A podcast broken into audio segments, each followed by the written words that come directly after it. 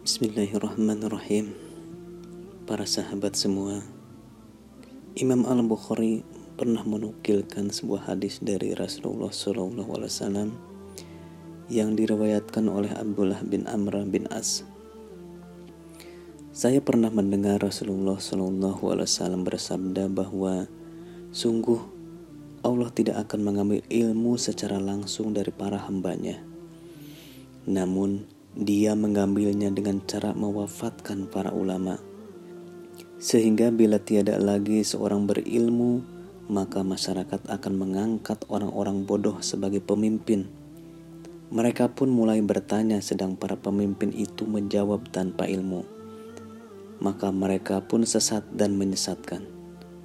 Hadis riwayat Al-Bukhari. Para sahabat sekalian, hadis ini memberikan pesan penting bahwa pengetahuan akan menjamin stabilitas dan maslahat dalam kehidupan umat Islam. Ketiadaan ilmu menjadikan hidup kehilangan arah, bahkan berpotensi menghadirkan sifat sesat dan sikap menyesatkan. Hadis ini juga seakan menitipkan pesan kepada kita bahwa umat Islam haruslah memiliki tradisi keilmuan yang kuat, senantiasa melahirkan generasi ulama yang akan menjaga kemaslahatan umat. Kewaspadaan juga penting dihadirkan agar tidak berguru kepada orang-orang yang tuna ilmu, miskin pengetahuan, tapi banyak bicara.